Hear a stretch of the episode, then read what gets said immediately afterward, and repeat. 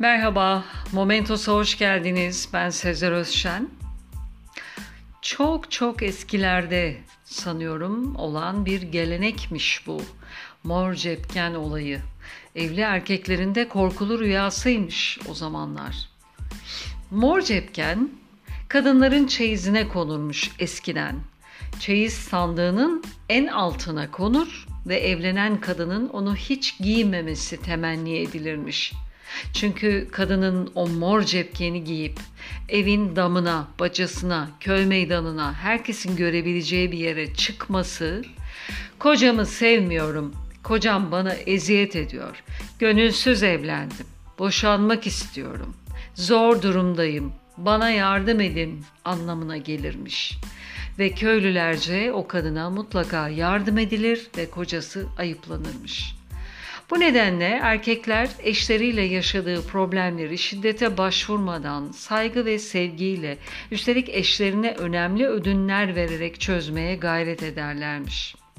Aksi durumda kocalar eşinin mor cepken giyeceğini bilirlermiş.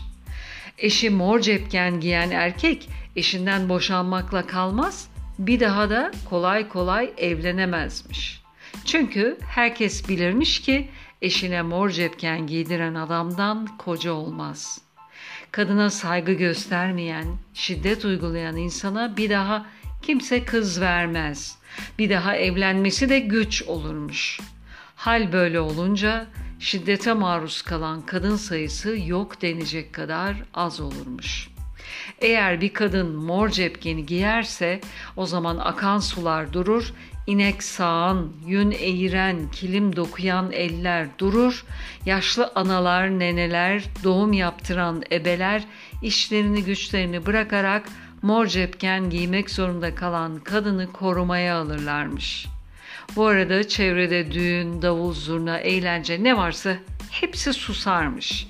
Çünkü evli kadının mor cepken giymesi ve zor durumda olması ölüm gibi bir şey olarak kabul edilirmiş.'' Mor cepken giyen kadının kocası evinden dışarı çıkamaz, kahveye gidemez, kimse de yüzüne bakmazmış.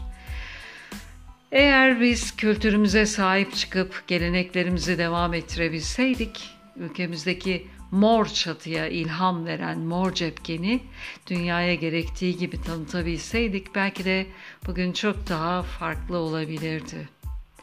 Hiçbir kadının mor cepkeni giymek zorunda kalmaması, ve şiddet görmemesi, zor durumda kalmaması dileklerimizde. Dinlediğiniz için teşekkürler. Hoşça kalın. Momentos'la kalın.